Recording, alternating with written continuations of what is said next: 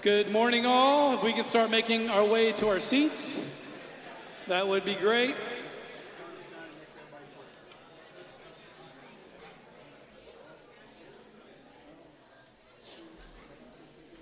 It's great to see everybody this morning. Looking around, and I see a lot of people with sunburn and tan from yesterday at the farm. I have a little one. I'm extremely sore because I'm out of shape from all the cornhole. I need to exercise more. It was bad. But we had a great day yesterday. Corey's, thank you so much for hosting and launching that. That was a great time. We really appreciate your service. That was a sweet time in the Lord. It really was. God bless us with a beautiful day. So I just want to welcome you this morning to Gateway Baptist Church. We welcome all those watching us online. We're so happy you can join us to be together as family.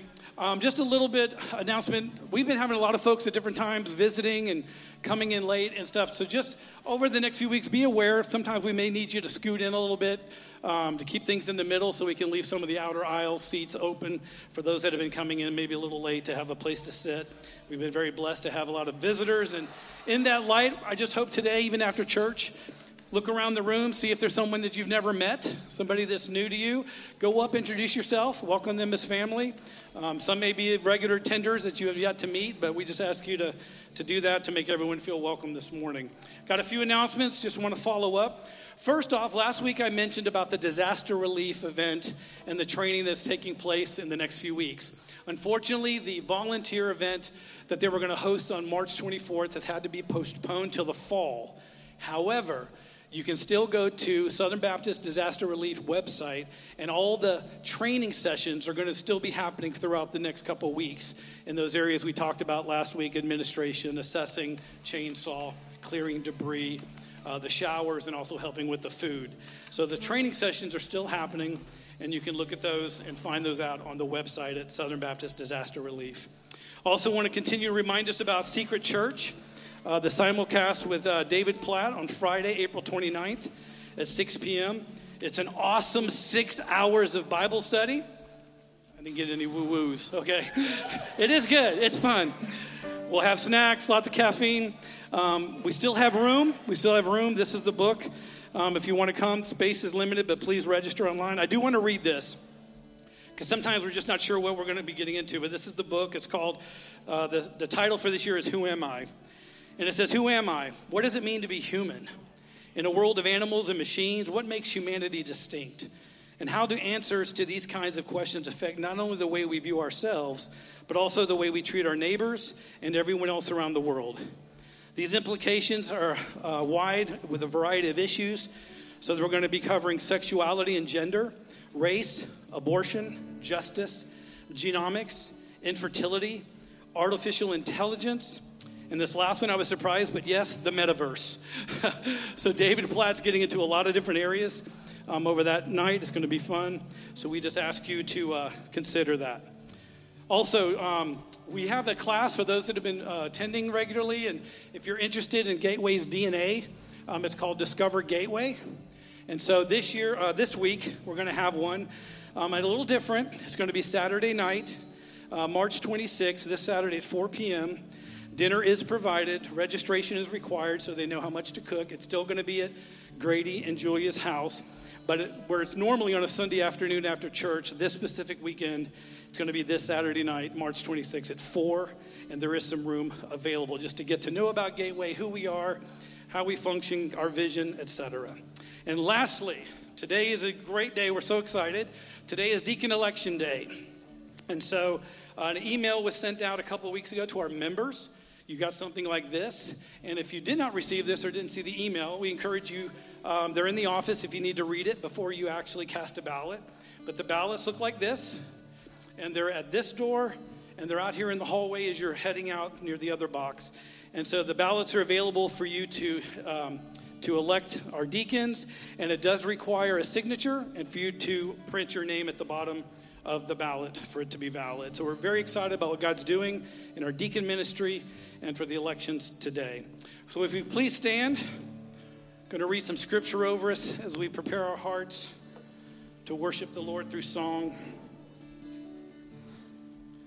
Just want to encourage us with the gospel this morning. Ephesians chapter 1. Blessed be the God and Father of our Lord Jesus Christ, who has blessed us in Christ with every spiritual blessing in the heavenly places, even as he chose us in him before the foundation of the world, that we should be holy and blameless before him. In love, he predestined us for the adoption to himself as sons through Jesus Christ, according to the purpose of his will to the praise of his glorious grace with which he has blessed us in the beloved. In him we have redemption through the blood, the forgiveness of our trespasses, according to the riches of his grace, which he lavished upon us in all wisdom and insight, making known to us the mystery of his will, according to his purpose, which he set forth in Christ as a plan for the fullness of time, to unite all things in him, things in heaven and things on earth. In him we have obtained an inheritance, having been predestined according to the purpose of him who works all things according to the counsel of his will, so that we who were the first to hope in Christ might be to the praise of his glory. Let's worship the Lord this morning.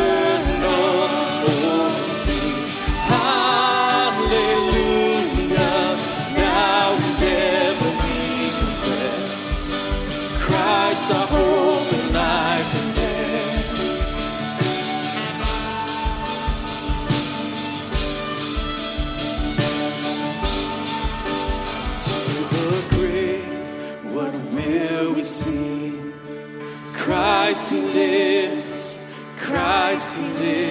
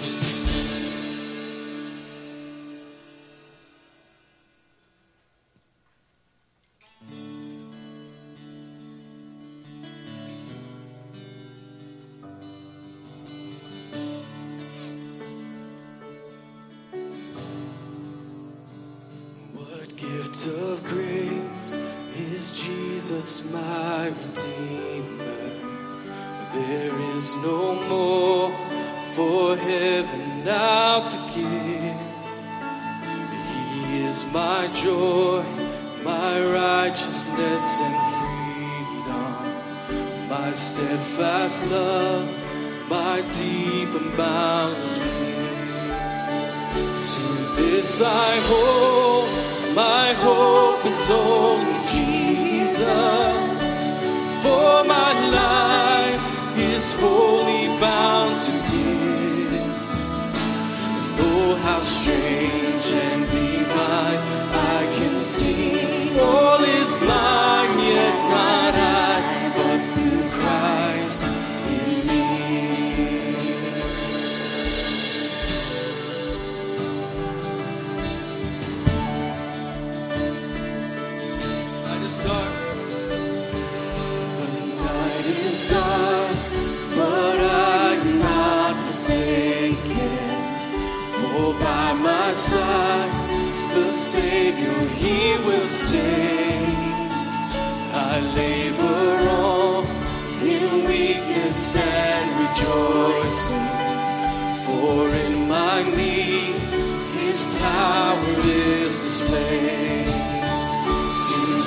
I hold, my shepherd will defend me. Through the deepest valley he will lead. Though the night has been won, and I shall.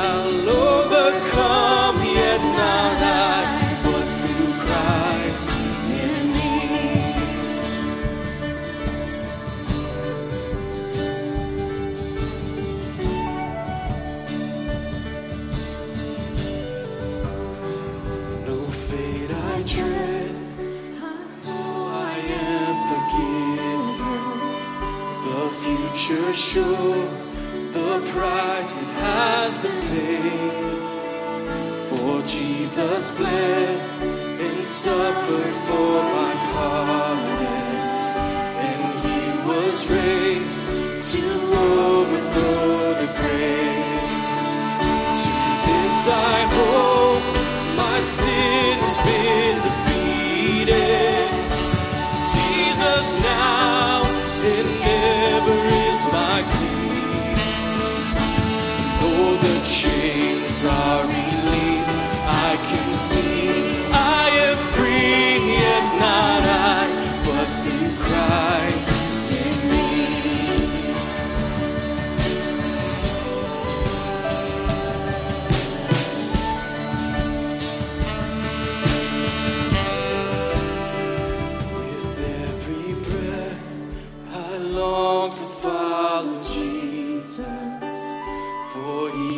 said that he would bring me home. And day by day, I know he will renew me until I said with joy.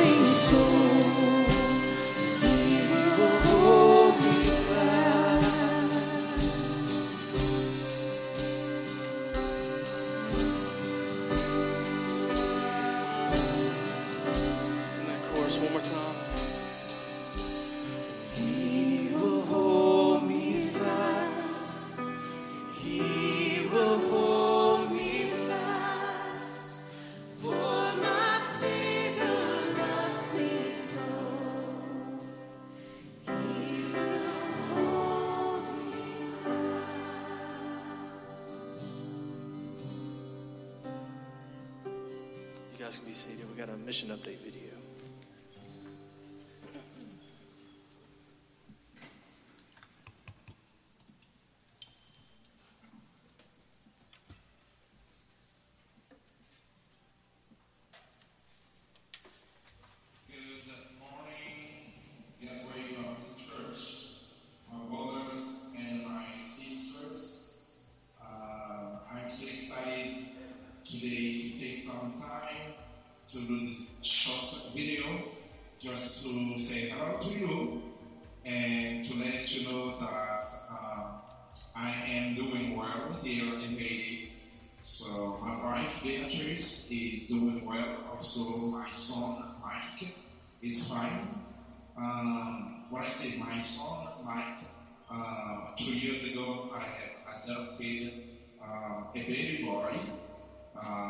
was. Now um, he is doing well, and he started to go to school.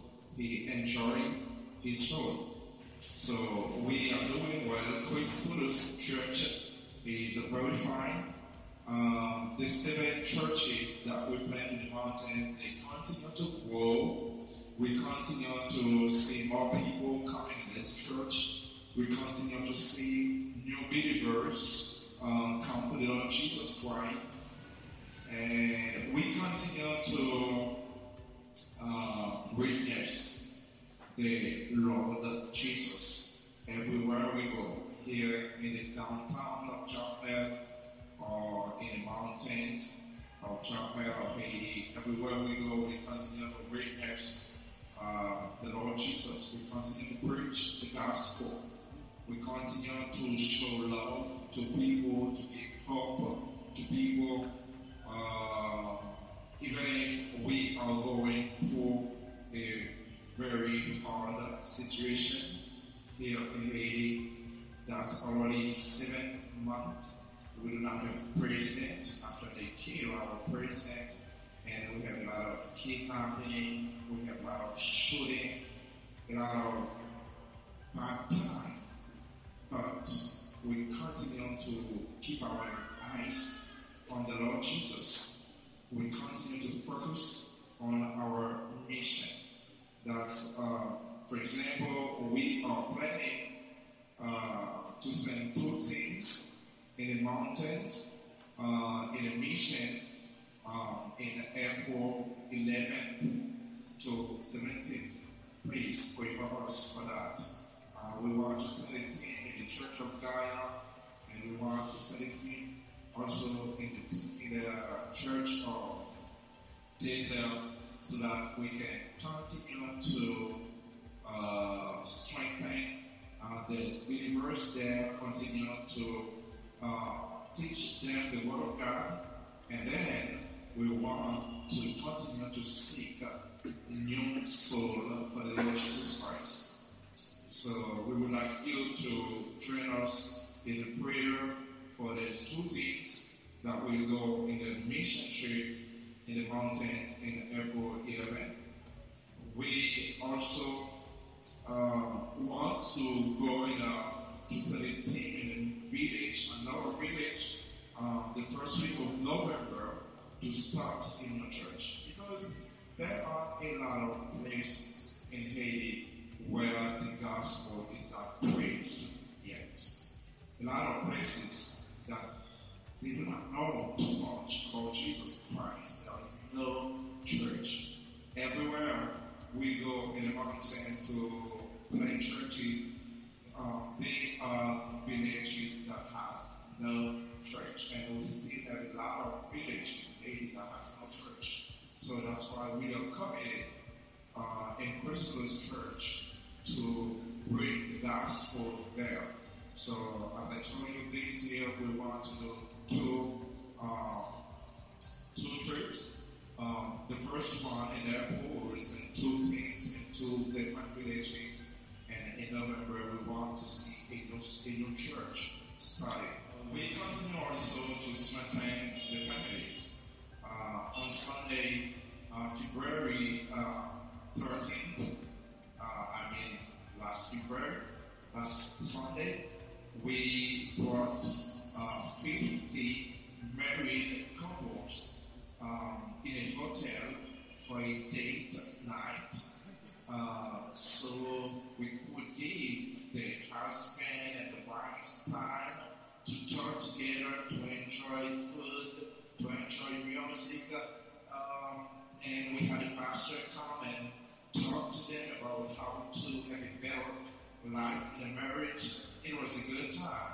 And we thank Gateway uh, because you guys gave us money for that. You continue to help us in many ways. And the staff of Principles asked me to thank you for funding uh, that good event that we did uh, on February 13th. So uh, we love you so much. We continue to keep our eyes on the Lord Jesus Christ. Uh, we hope that you are doing well too. We continue to pray for you.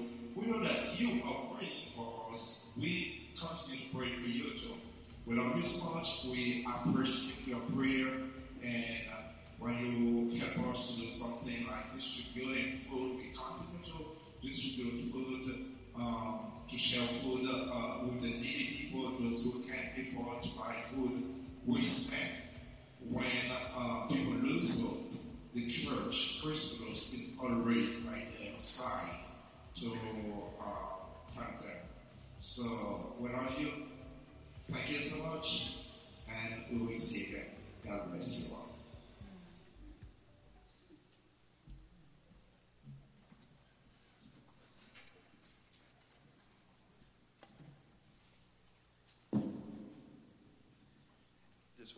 You as we as we pray each week, or as the person up here prays, that that actually you are praying as well. And so, let's go to prayer together and agree with me as as I pray.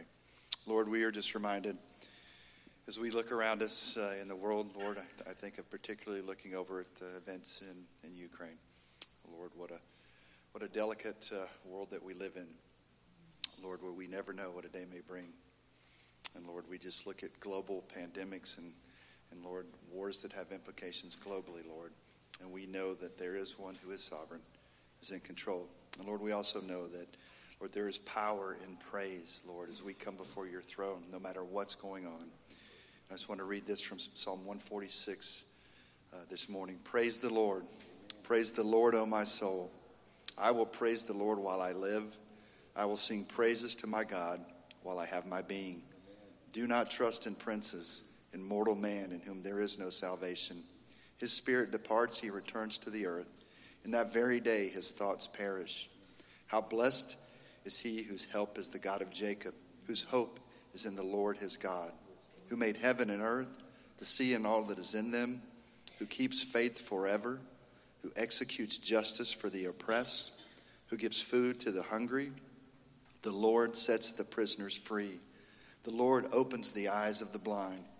The Lord raises up those who are bowed down. The Lord loves the righteous. The Lord protects the stranger. He supports the fatherless and the widows, but he thwarts the way of the wicked.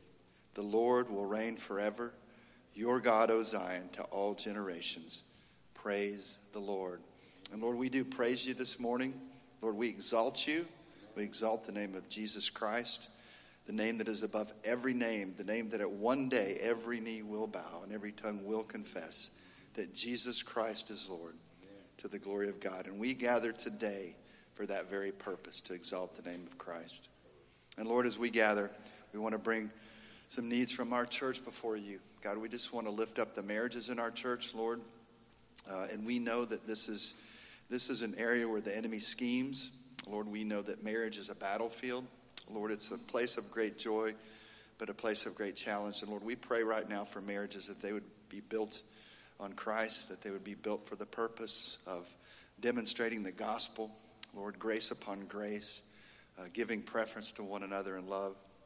Lord, we know that uh, because uh, the gospel is so clearly seen in a godly marriage, Lord, that the enemy does not want that to happen. So we pray, Lord, for the marriages in this church. Lord, that you would that there would be peace in those marriages, Lord, that they would be thriving. Um, Lord, we need you to do that. Uh, Lord, we know that marriage is, is hard and difficult because we are broken. Lord, but we call upon you, Lord, for the marriages in our church. Lord, we want to lift up Seth and Megan, uh, Rodebeck, and just thank you for their service, Lord, in the Hopes Ministry, Lord, and the Capitol Heights community, and all those who come alongside them to help, Lord. And Lord, we, we pray for this ministry, Lord, that you would continue to minister to the families of the Capitol Heights students, Lord, to the faculty and staff there at Capitol Heights, Lord, that you would do a work, Lord, in that, uh, in that uh, part of uh, West Montgomery. And Lord, just open our hearts more and more, Lord, to the needs there. Lord, we pray for Pastor Taman Knight at Heritage Baptist Church. Lord, we thank you for our, our, our, brothers and sisters in Christ across Montgomery. We pray particularly for this pastor, God, just that you would encourage him as he leads this church. Lord, that you'd surround him with godly leaders. Lord, that there would be the fruit of the gospel in this place. Lord, that people would be coming to Christ, Lord, and growing in their faith.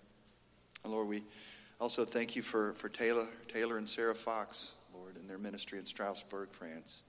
Lord, thank you for their faithfulness, Lord, in what has can only be described as a dark period uh, in France, Lord, uh, with the pandemic, or just with the spiritual darkness there. I pray you would encourage Taylor and Sarah, Lord, that they would remain strong in their faith. Lord, that whether the numbers are small or big, Lord, that they would be finding those people who want to, to love and grow in the Lord, and they'd be building them up in their faith, Lord. Thank you for their hearts to serve there. And Lord, we do pray for, particularly for missionaries that are in Vienna, Austria, Austria right now, Lord, who are beginning a Bible study uh, this month. And, and Lord, their heart's desire is to see people come to faith in Christ. And Lord, I pray that you would call people to come to this Bible study. And Lord, there would be new uh, believers as a result. And Lord, we just thank you for your faithfulness to our body here, Lord, in every way. Lord, we thank you for the faithfulness of the people here to be good stewards of what you've blessed us with. Lord, we pray we would continue to be cheerful givers in all things, Lord, and that we would use what you bless us with, Lord, for, for your kingdom work. Lord, we thank you for Grady, Lord, for his heart for this body. We thank you for the gift of teaching you've given him as he comes week in and week out, Lord, to, to share your word. And as the word is preached today, Lord, we pray, Lord, that we would have eyes to see and ears to hear and most importantly, Lord, we would have hearts to believe and receive and walk out what you give to us today. We're just so grateful. We praise your name and we exalt the name of Jesus Christ. And it's your name we pray, Jesus. Amen. And boys and girls, first to fourth grade, you are dismissed to kids' worships. First to fourth graders,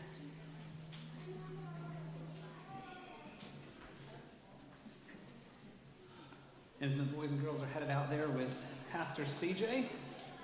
Let me just echo what CJ said earlier about our deacon elections. This is election day for us, so for our members, ballots are available in the back table there in the hallway outside the restrooms near the church office. And so, for members, before you leave, would you complete one of those ballots? You can drop it in the offering box in the back of the room there. There's also a deacon election ballot box on the table in the entryway out there near the office. And so if you drop it in there, as soon as the service is over, we'd appreciate your attention to that. We're excited about how the Lord has been leading us and look forward to these next steps as we elect the, these, these five men as deacons at Gateway. Why don't you find 2 Timothy chapter 3 in your copy of God's Word this morning? 2 Timothy chapter 3. We've been on a journey for more than a year now in this study we're calling Rooted, seeking to be more grounded in what we believe and in knowing the scriptures. Now, if you think of what we've seen over the last year, we've covered a lot of territory so far. We've looked at the nature of God and who He is. we've looked at our purpose, our mission in life to live for the glory of God. We spent a long while looking at the law of God, God's will, His standard, what He requires. We looked at our struggle with sin and idolatry and rebellion, the hopeless state we are in. We've seen our their only hope is in having a redeemer who will buy us back and redeem us. We looked a lot at Jesus as our redeemer and what that means to be redeemed by Christ, the very things we've been singing about this morning. We've looked at what faith is. We've just looked at the Christian journey in depth, the beginning of the journey, justification. We've looked at the process of the Christian life, what we call sanctification. We've looked at the culmination of the journey, what we call glorification. We've seen the role of the Holy Spirit in all of that, and giving us faith, and sustaining us faith, and guiding us and directing our paths and encouraging us.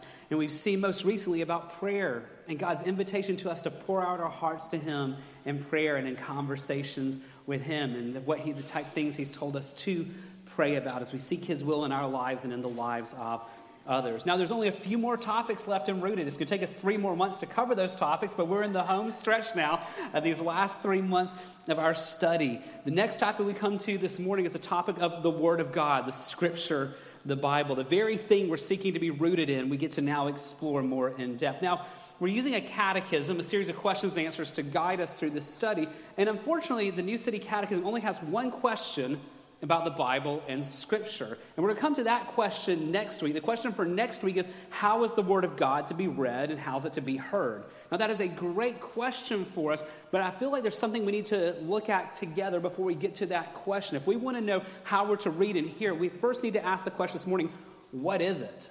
So, our question today is what is the Word of God? So, if you're following along the catechism, you will not find this question in here. No, we're going to just adding it in because I believe it's so foundational. If we want to be united as a church in what we believe, we need to, we need to study together what is the Word of God. Now, to find the answer, we're going to look to Scripture itself to tell us what it is. And perhaps the clearest statement anywhere in the Bible about the nature of the Bible is here in 2 Timothy chapter 3. Now, 2 Timothy is a letter that Paul wrote while he was in prison in Rome. This was near the end of Paul's life. So we're looking around 65 AD. And Paul is writing to a young man named Timothy, one of the leaders in the early church, and he challenges Timothy throughout this letter to remain faithful and persevering in following God and in serving the churches even when life is hard, even in the midst of great hardship. And so here in chapter 3, there's a longer section than even what we're looking at this morning here, but Paul reminds Timothy of the necessity of the scripture the Bible in his life. And in so doing this, he gives us perhaps one of the clearest statements in Scripture of what is the Word of God. So be looking for your, the answer as we read. We're going to focus on verses 15 to 17 this morning, but so for some context, so we can see kind of the flow thought, we're going to start back in verses 14 this morning. So we're going to look at verses 14 to 17 in 2 Timothy chapter 3. So I'm going to ask you to stand, please, in honor of the reading of the Word of God this morning. So starting in verse 14. But as for you, Continue in what you have learned and have firmly believed, knowing from whom you learned it, and how from childhood you have been acquainted with the sacred writings, which are able to make you wise for salvation through faith in Christ Jesus. All scripture is breathed out by God and profitable for teaching, for reproof, for correction, and for training in righteousness, that the man of God may be complete, equipped for every good work. Would you pray with me? Father, what an incredible truth we get to look at this morning. Your grace gift of your revelation to us. And Lord, for many of us, we've grown up with Bibles in our hands and in our homes. We've grown up hearing it. We've grown up talking about what the Bible is. Lord, I pray the familiarity of this topic would not cause us to lose the wonder and the awe of the fact that you, the holy God, the creator of all, have spoken to us and put it in writing before us. Lord, I pray in my heart and the heart of these precious brothers and sisters that you would stir in our hearts a sense of awe and wonder at what you have given to us in the Word, that we might treasure it more and long for it more. And we ask it in Jesus' name. Amen. Thank you. You may be seated. So, what is the Word of God? Now, this is a big, big question. There's entire books written on this, and there's entire, entire volumes of multiple books that address this question. There's big sections of theology works on this, and we could spend weeks and months talking about what is the Word of God. But this morning, as we tackle this in one week, I want us to answer, ask four questions to help us answer the question, what is the Word of God? So let's look at four questions, kind of guide us through this very deep and important topic of knowing what the Word of God is. So let's start with the first question, very fundamentally what do we mean when we say the Word of God? As we talk about in the church, what do we mean when we talk about the Word of God? Now, we use several terms interchangeably in talking about the Word of God, and Scripture itself does as well. In fact, in this passage that we just read in 2 Timothy chapter 3, there are two different terms that are used to describe the Word of God, the Scriptures. Go back to verse 15 that we just looked at this morning, and notice how it begins in verse 15 and how from childhood you have been acquainted with the sacred writings. So here's a term that Paul uses to describe the scripture. He calls it the sacred writings. Now, this word writings is the Greek word grammar. Yes, that's where we get the English word grammar from. So, boys and girls who are in school and you think about grammar, your grammar lessons of language, that's what we're talking about here. As you have flashbacks to your own childhood and all those grammar rules that we forget about as we become adults there, that's where we get this word from. This is the sacred grammar, the sacred writings. This is dealing with the written word of God, that God's revelation that in His sovereign plan He put down in writing for us to be able to read for ourselves. So when we're talking about the Word of God, we're talking about the sacred writings, the written Word of God. Now, Paul reinforces that in verse 16, but he changes words to do that. Go to verse 16 now. Notice it says all scripture. So he's changed words on us now. Now, this is the Greek word graphe. This is another Greek word for writing. So we have two words here to describe the sacred writings, the sacred scriptures. This is the word of God, it's the written record of God's revelation for us. But notice an important word that Paul uses right before the word scripture. How much of scripture has God given to us? All of it. Yeah, he's given us all scripture. Now, what is included in all? Well, clearly, this includes the Old Testament. It was already established and being read by the Jewish people at the time Paul would be writing this. But this also includes what we would call the New Testament today. This would include the Gospels, this would include Paul's writings, Peter's writings, other writings like from James and others. So, how do we know that Paul really had in mind what we call the New Testament today when the New Testament hadn't been canonized and put together as we know it now at this point? Well, again, there's entire books on that, but I want you to see three passages briefly this morning to encourage you. If what, if the, the, all of the New Testament is in view here as well. That what we have is God's sovereign revelation for us. Look at 1 Timothy chapter 5 verse 18. If we go back a book here and there's something really significant in this. It says for the scripture says. Now this is the scripture here is the same word we looked at a minute ago. This is the word graphe, the writings. For the writings, these holy writings, it says it says something here. It says first you shall not muzzle an ox when it treads out the grain, and the laborer deserves his wages. Now, what's so significant about this? Well, the first quote there, the scripture says, this comes from Deuteronomy. And so this would be what, again, the Jewish people would have recognized as scripture, that this is looking to the Old Testament and to the Pentateuch, and this is part of the writings that are considered scripture. But notice he has a second quote. This is from Luke chapter 10. And so here, side by side, you have words from Moses and words from Jesus, and quoted in Luke, who are put side by side as Scripture as these sacred writings, these holy writings from God. The Old Testament and New Testament are held up together as being Scripture. You see something similar in 1 Thessalonians chapter 2, verse 13. As Paul writes to the people at Thessalonica, he says, We also thank God constantly for this, that when you received the Word of God, which you heard from us, you accepted it not as the Word of men, but as what it really is the Word of God. And so even Paul had a sense that his teachings that God had given him were part of Scripture. It was God's revelation for the church. But one more text I want you to see to encourage you, and this is 2 Peter chapter 3, verses 15 and 16. And friends, this is a verse as an aside that gives me a lot of hope as I study Scripture. Hope it'll give you hope as well. But he says, And count the patience of our Lord as salvation. This is your beloved brother Paul, also wrote to you according to the wisdom given him. Now, verse 16, notice what Peter says about Paul's writings as he does in all his letters when he speaks in them of these matters. There are some things in them that are hard to understand. Now just pause right there and let that give you hope. Here you have Peter, who God used to write some of our New Testament, who's saying, you know, there's things that I'm having trouble understanding in Paul's writings. And so let it give you hope when you get to passages and you kind of scratch your head going, I'm struggling with this. Yeah, Peter struggled with some of Paul's writings also. But notice this for our point today, which the ignorant and the unstable twist to their own destruction as they do the other what? The other scriptures, that even here, that Peter is recognizing that Paul's writings were part of Scripture. That God in His providence put together what we have as the Bible today, Old Testament and New Testament, so we know His revelation. So, our first question what do we mean by the Word of God? Friends, we are talking about God and His grace giving us these 66 books of the Bible Old Testament, New Testament, the history, the letters, the poetry, the prophecy, the wisdom literature, all of it the parts in Greek, the parts in Hebrew, even the things spoken in Aramaic. Genesis to Revelation is all the Word of God. It's His grace gift to us, His written revelation to us. At least our second question for the morning What is the nature of the Word of God? If the Word of God is everything we have, Genesis to Revelation, and it's His grace gift to us, what is the nature of what He has given to us in the Bible. There's two key words in our text this morning. Go back to verse number 15 here and notice how it's described. And how from childhood, Paul's telling Timothy, you've been acquainted with the, not just the writings, but what type of writings? Sacred writings here. The word sacred is a word similar to holy. These are words, these are words that are set apart. They're different than other words, which is exactly how Paul describes in the beginning of his book of Romans. Romans chapter 1, 1 and 2. He says something similar for us. Paul, a servant of Christ Jesus, this how, remember this is the normal way they started letters back then, called to be an apostle set apart for the gospel of God, which he promised beforehand through his prophets in the what type of scriptures? the Holy Scripture. So the Bible in its entirety is holy, it is sacred, it is set apart. It's different than all other writings. That means there's something very unique about what we read when we start in Genesis 1 and we go all the way to the end of Revelation. Now, what makes it sacred? What makes these words that we're reading before us set apart, different, holy, and sacred? Well, Paul tells us back in verse 16, which is again one of the most profound statements about the nature, excuse me, of the Bible. He says, All scripture is breathed out by God.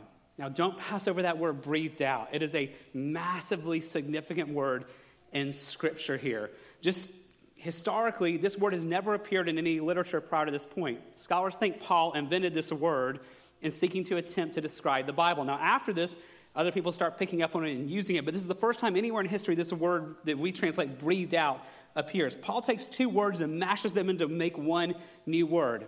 He takes the word for theos, God, and he takes the word for pneustos, or breath. Literally, it says God breath. Now, some of your translations will say that all of Scripture is inspired and they're trying to capture what Paul said here, but it's literally, the most literally is how we're reading it today. It is breathed out by God. Scripture is literally the breath of God. Now, what does that mean? Well, it's telling us the source of the Scriptures.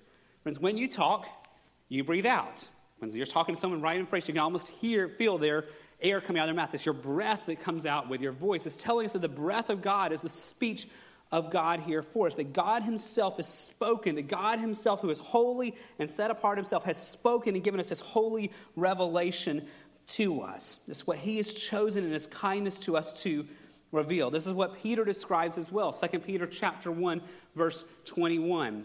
For no prophecy was ever produced by the will of men, but men spoke from God. God's a source. They're just speaking from Him as they were carried along by the Holy Spirit. That God was at work, and yes, He used a variety of authors in Scripture, but it was ultimately His word, His revelation, His will, what He wanted us to know. And He just used a variety of different men here to write down for us and record for us what God wanted us to know.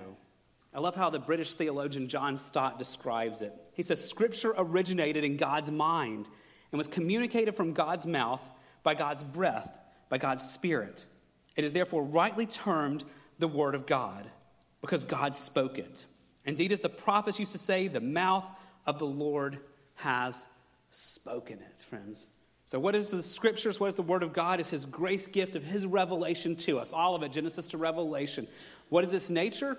It's holy, it's sacred, it is set apart, it's different than anything else because it's the very breath of God, it's the very words of God that He has given to us. We start our third question this morning What is the purpose of the Word of God? What is the purpose of the scriptures of the Bible?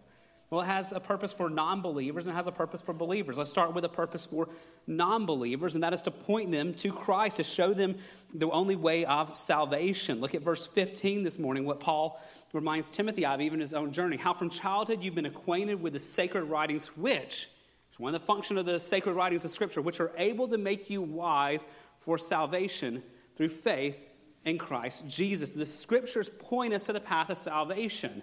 You know, scientists can study different things and figure out the orbit of planets, and they can study things and figure out the structure of the earth.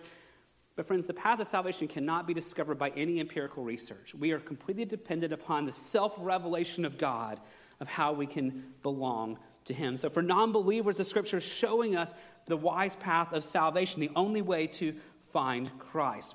First Peter chapter 1 picks up this theme as well and reminds us of something um, similar says, Since you have been born again, not a perishable seed, but of imperishable through. So where does your faith come from? Through the living and abiding what? Word of God. The living and abiding Word of God, the Scriptures, is what God uses to bring us to salvation. The reason, if you are a follower of Christ, today, is because somewhere along the way, someone pointed you to the Scriptures, showed you the nature of God, showed you your sin, showed you your need for a Savior, and you followed the path that is laid out in Scripture of following Christ, friends. But the purpose of Scripture is not limited just to bringing us to salvation. It has a major purpose in our lives as followers of Christ as well. And look at verse 16 where Paul lays out for us. All Scripture is breathed out by God and is profitable. Now, just stop right there. That's where profitable means useful. That God has a purpose, a useful purpose, in giving us in His grace Genesis to Revelation. And keep in mind here, we, we're in a culture that kind of values the New Testament kind of Pushes aside the Old Testament. All of it is God's revelation. So, all of it, Old Testament as well, has a purpose in our lives as followers of Christ. Now, what is that purpose? What follows are four different phrases here.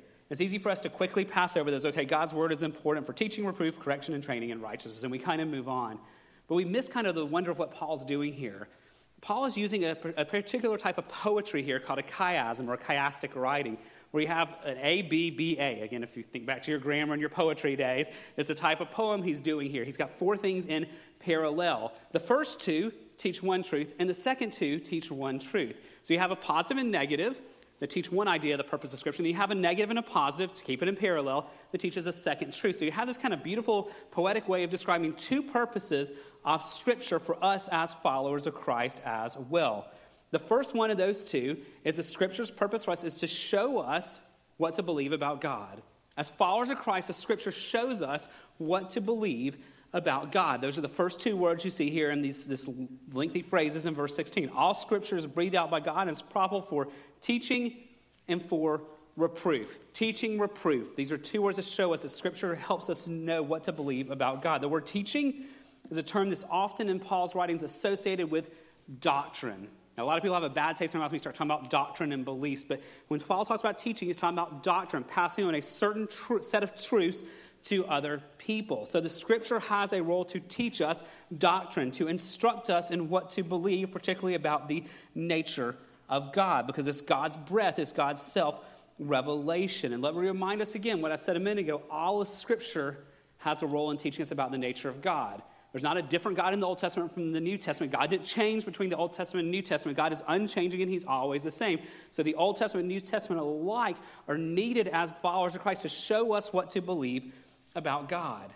And lest we forget that, I love what Jesus did in Luke chapter 24, verse 27. This is one of his post resurrection appearances, and he's walking along the road, and his disciples are walking along. They don't realize it's Christ yet. And as they're walking along, it says, And Jesus, beginning with Moses and the prophets, talking about the Old Testament, he interpreted to them in all the scriptures the things concerning himself. And so as he's walking along, he's not starting with some new revelation with these disciples after his resurrection. He's taking them all the way back to the Old Testament and showing them how all the story of Scripture from Genesis till then had been pointing to him. It was all the revelation of God. And so, friends, we look to Scripture to see what to believe about God. Friends, that has a very practical application for us as we do our personal reading of Scripture and our study. When we go to the Bible, we need to be going to the Bible, not primarily going, Where am I in this text? Now, primarily going to the Bible, going, okay, how does this apply to me today? We need to go to the Bible with the first question being, where do I see God and what do I learn about God here? And everything else will then flow from that. So, God in His grace has given us all the scripture to form and shape our knowledge of God. And, friends, let me just remind us He gives us this knowledge, not just for intellectual sake, so we can check the boxes. I believe that God is all knowing, all, you know, not just for that. He does it so we can know Him personally. He's revealing himself to us so we can have a relationship with him for who he really is, not a God of our own imagination or who we wanted to be, but he shows himself to us so we can have a real relationship with him for who he really is. There's a second aspect of how the scripture is profitable for us in shaping our beliefs about God. Remember, there's a positive and a negative. So there's the teaching part, but notice the next word here in verse 16 is not only profitable for teaching, it's also profitable for reproof. Now, reproof here is a word for showing fault or refuting error. Now, this one doesn't make us feel as good, but we need it, right? This means that God uses the Bible to correct us when we're thinking wrongly about God and His world. When our thinking is in error, the scriptures God uses to instruct us back to right beliefs about Him. Friends, the more we study Scripture, the more it will correct our wrong thinking. So the Word of God guides our beliefs so that we can know God. It does so as it teaches us, and it does so as it reproofs us where we have been thinking incorrectly, friends. And that is a great reminder for us because none of us have arrived. I'm not perfect in all my theology, neither are you. We are all on a journey together as we seek to study the Word of God, to know God for who He is. And we are all in a journey. We've not arrived yet, so we need much grace and much humility as we talk theology, but also we seek to know God for who He's revealed Himself to be. So we run back to Scripture to teach us and to reproof us as well. So that's the first purpose of Scripture for the life of a believer, to show us what to believe about God. But there's two more phrases that follow, and these are in parallel together one positive, one negative. And so the second purpose of Scripture, these next two phrases show, is it's to show us God's will for our lives. is to show us God's will for our lives. So if the first two are about our beliefs, the second two are about our conduct. You might call it creed and conduct or beliefs and behavior. But this is showing us how God wants us as his followers to live. So notice how, again, these next two, after teaching or proof, the next two are for correction and for training in righteousness. Now, because he was using this kind of parallel structure, let's start with the last one, the positive one. The scripture has a purpose for training us in righteousness. The word here for training is a word that was used in Greek culture to talk about how parents cultivate right behavior in their children. So, if you think about what your parents did well to cultivate right behavior and instruct you, that's the word that Paul pulls from here. That God uses the Bible to teach us the right way to go, to train us in what God would have us to do. Is His revelation of His will for our lives. He's not left us in the dark. He's not left us going, okay, you're redeemed. You're not going to go to hell. You're with me. Now go figure out how to live. Instead, he said, Here is the path for you. Here's what I want you to do, here's what I want you not to do. This is my goodwill for you. But just like in our beliefs, friends, none of us have arrived. We all struggle still with the battle with sin, and we often go astray. So God's word has a corrective function here as well, and that's the previous word for correction. This comes from a Greek word meaning to make straight. So when we err off the path that God has called us to walk down, God uses the Bible, as the Holy Spirit applies it to us and gives conviction, to bring us back to that straight path that God has for us, to bring us back to Him when we err. We might think of this as discipline, what Hebrews describes as God disciplining those He loves. and so let's bring those four things together teaching, reproof, correction, training, and righteousness. So, what is the primary use of Scripture? It shapes our beliefs, and it shapes our conduct. It shapes our beliefs so we know who God really is. It teaches us, it reproves us, and it shapes our conduct so we know how to live for Him. It trains us and it corrects us. I love how, again, how John Stott said it. He said, Do we hope in our lives to overcome error and grow in truth? To overcome evil and grow in holiness? Then it's to Scripture that we must primarily turn, for Scripture is profitable for these things. So, so far we've seen what is the Word of God? His grace gift to us, of Genesis to Revelation, His revelation of His words for us. What is its nature? It's holy, it's sacred, it's set apart because it's His very words. And what's its purpose? For non believers is to point them to Christ. For believers is to shape our beliefs and conduct so we can know God and know how He wants us to live. Now, let's fourth question What is the result of God's word in our lives. As we as believers put ourselves under the word of God and study the word of God, what does it accomplish in our life? Well, that's verse 17 of our text this morning. After he tells us that scripture is profitable for these things, for teaching, reproof, correction, training, he says, verse 17, so that. Here is the result that comes when we submit ourselves to scripture. He says, so that the man of God. Now, this phrase of God means belonging, possession. This is describing the man or the woman, the person who belongs to God. That if you are in Christ and you've been redeemed by Him, this is you. That God has this purpose, this goal in view of giving the scripture to you so that you may be complete and equipped for every good work. Complete and equipped. Now, these are synonyms in the Greek. It just means being able to do something. That God has equipped us, He's given us a strength to do something for Him. As Scripture works in our lives, it strengthens us, it completes us, it equips us to do something. And what does it equip us to do?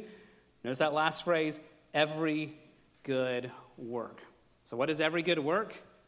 Every good work.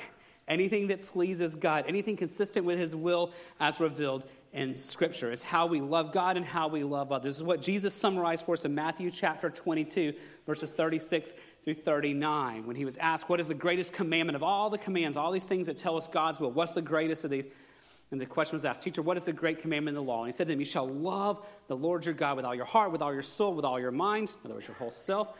This is the great and first commandment. And the second is like, You shall love your neighbor as yourself. Friends, that is every good work for us. That God has given us His Word so that it does those things in our life, teaching, reproving, correcting, and training, so that we're matured, we're complete, we're equipped to love God and to love others. So let's try to bring all that back together. Our question this morning is what is the Word of God? And here's the, the main idea from these verses I want you to see.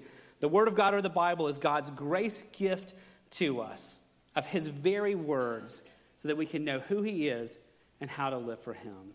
That the Bible is God's grace gift to us, friends. This is a treasure that we have been entrusted with, that God and His love and His grace and His kindness has given us in writing his revelation of who he is so that we can know him, his character, his attributes, his nature, Not again for information's sake, but so that we can have a real relationship with Him. But also so we can know His will, to know what it looks like to live for Him, to love Him, and to love others. It's God's grace gift to us of His very words. So we know Him and know how to live for Him. I want to add one final question this morning. And That's what do we do with this truth? And again, there's, there's tons of books you can read if you want to think more about this, but what does this, what does this mean for us as a church, and what does this mean for you and I personally? So I was studying this week, I came across an author who said something that made me kind of pause and think. He said this The creator of the universe has breathed out a book, a book. We can read the mind of God revealed in this book. We have access to knowledge that is unshakably true and infinitely valuable.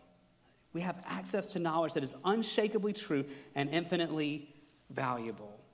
Then he asks this question. This is a soul piercing question. It says, Do you treasure, love, read, meditate, memorize, and study this book in accord with its infinite worth? Do you treasure, love, read, meditate, memorize, and study this book in accord with its infinite work? Worth. Friends, the reality is, most of us in this room would affirm, oh, yeah, the Bible is true. Oh, yeah, the Bible is the Word of God. We can give you the right answer, right? We talk about that as being our confessional theology. We can say, oh, yeah, I believe the Bible is the words of God. Yes, I believe it's completely true. And then we talk something about what we call our functional theology, what we actually believe based on how we live. So, friends, if we think about that, we may be able to give the right answer. Oh, yeah, I believe the Bible's profitable for teaching me and correcting me and training me and reproving me. We may say, oh, I believe it's God's very words. We may confess that friends, but functionally, what do our lives show? Do we treasure, love, read, meditate, memorize, and study this book in accordance with its infinite worth? So, the question for us this morning is do we have a longing to know the Word of God?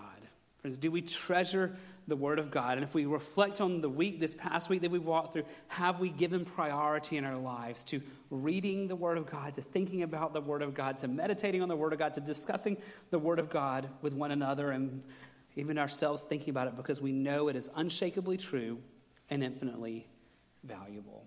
And friends, if there's areas where we realize, you know, we're not giving priority to the Word of God, we're not functionally living out what confessionally we say is true, friends, what do we do? We go back to what we talked about the last three weeks we pray. We ask the Holy Spirit to create in our hearts longings for the Word of God, not to read it each day so we can check off a box or do it for someone else, but to read it because we want to treasure God's words, because we want to hear from Him, because we want to know Him and we want to know His path for our life. So we ask the Holy Spirit to stir in our hearts a greater longing for the Word of God. And for those of you I know well who have who treasure the Word of God and who read it and delight in it, what do you do with this? You praise God for His grace that He gave you that desire. Friends, in our flesh, we're not going to treasure the Word of God. In our flesh, we're not going to prioritize it. But when we find ourselves longing for it, it's simply because in His grace, the Holy Spirit is stirring our affections. And so when you find yourself longing for it and growing in it, praise God for His grace. Ask Him for more. But friends, don't miss this. God has put you in a community of other people to encourage, to use you to encourage others in this. For many who struggle with reading the Word of God, it helps to have accountability. Helps to have friends who come alongside and are praying for you. And so, friends, if you're one that God has given that heart for to delight in the Word of God, start asking God, who can you, who do you want me to speak to and encourage in this as well? And let's work together as a church. Not just say we value the Word of God, but to live it out in practice as well. Would you pray with me? Father, thank you for your grace. Lord, that's, we say that all the time, but Lord, You've given us so much grace. You've redeemed us when we were lost in our sin. You pursued us when we were not pursuing you. You turned our hearts to you when we were far from you. And yet, Lord, you didn't stop there. You've given us your revelation. You've revealed yourself to us that we might know you. Not just know about you, but know you in a real way. You've given us your revelation that we wouldn't have to wonder what you want us to do tomorrow, how to walk out life this week. You've made it so clear for us. Lord, you've given this to us, and yet, Lord, we confess our minds are often so distracted. There's so many things we run to and treasure before we treasure your word. So, Lord, in my heart and the heart of these precious brothers and sisters, would you this week increase our love for your word? Not just to do it because we're supposed to do it, but to read it, God, because we want to hear your breath. We want to hear your very words that you have given to us. And so, Lord, in our lives, personally, in our families, Lord, in us as a church, would you take us deeper, God? deeper by your grace in treasuring your word and loving your word and talking about your word and watching how it matures us and equips us individually and corporately to be the people you've called us to be. God, we can't manufacture those desires. We can't just do a checklist and get there. God, we need your grace. We need your Holy Spirit filling each one of us each day, turning our heart affections to you, turning our hearts to want to study your word. So, God, would you do that this week? Once you do that, we know we will find great joy. Lord, we know you will get the glory because it'll transform our lives in ways that can only be explained by your supernatural power. So, God, we'll give you the praise for it. In Jesus' name, amen. Would you stand as we sing our closing song and think about our hope in Christ?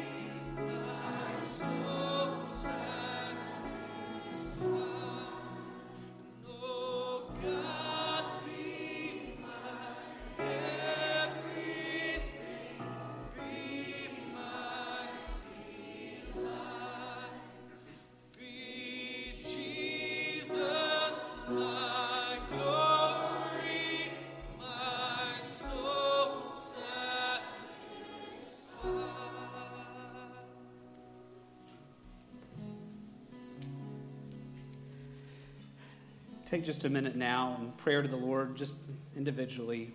What you've just sung has been a prayer. Be our delight. Let our soul be satisfied. Would you take a minute now and just, in words now, pray back what you've just sung to the Lord together?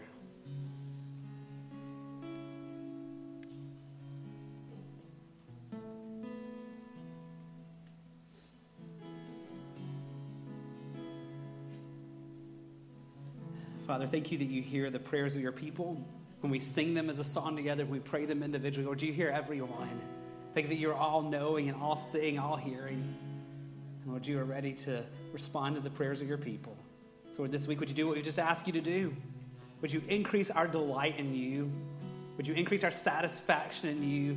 Would you increase our longings to know you? And Lord, as we pray that, we can't help but also be praying, Lord, increase our longings to know you and your word, to read it, to delight in it, to treasure it, let it shape us and mold us, to make us mature and complete who you desire for us to be. Oh, Lord, have your way in us this week. We ask in Jesus' name. Amen. God bless you, Gateway family. Don't forget to drop off your deacon ballot.